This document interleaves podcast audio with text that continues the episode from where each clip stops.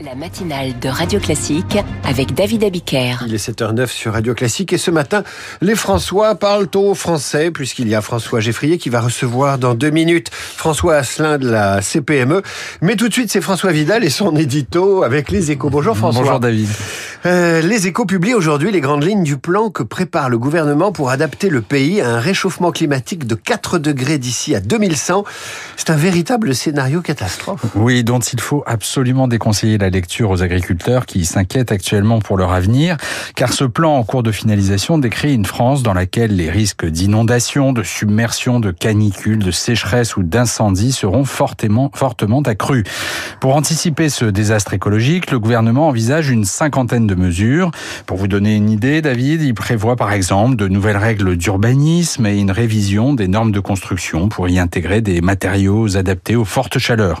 Au menu également la rénovation complète du réseau ferré, puisqu'au-delà de certaines températures, les rails se dilatent.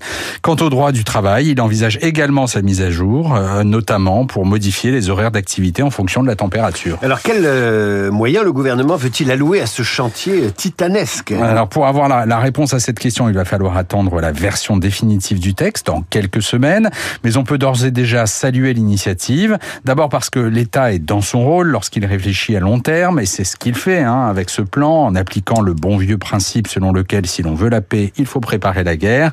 En clair, l'objectif de cet exercice est de préparer le pays au pire si les efforts prévus dans le cadre de la planification écologique ne suffisent pas pour limiter la hausse des températures dans les limites prévues par l'accord de Paris.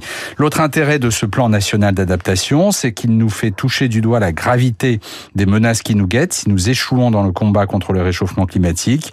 Il nous permet en quelque sorte d'évaluer le prix de l'inaction. En attendant que les dix plaies d'Égypte ne s'adaptent sur la France avec la réglementation correspondante, c'était l'éditorial de François Vidal à retrouver sur l'application Radio Classique. Il est 7 heures.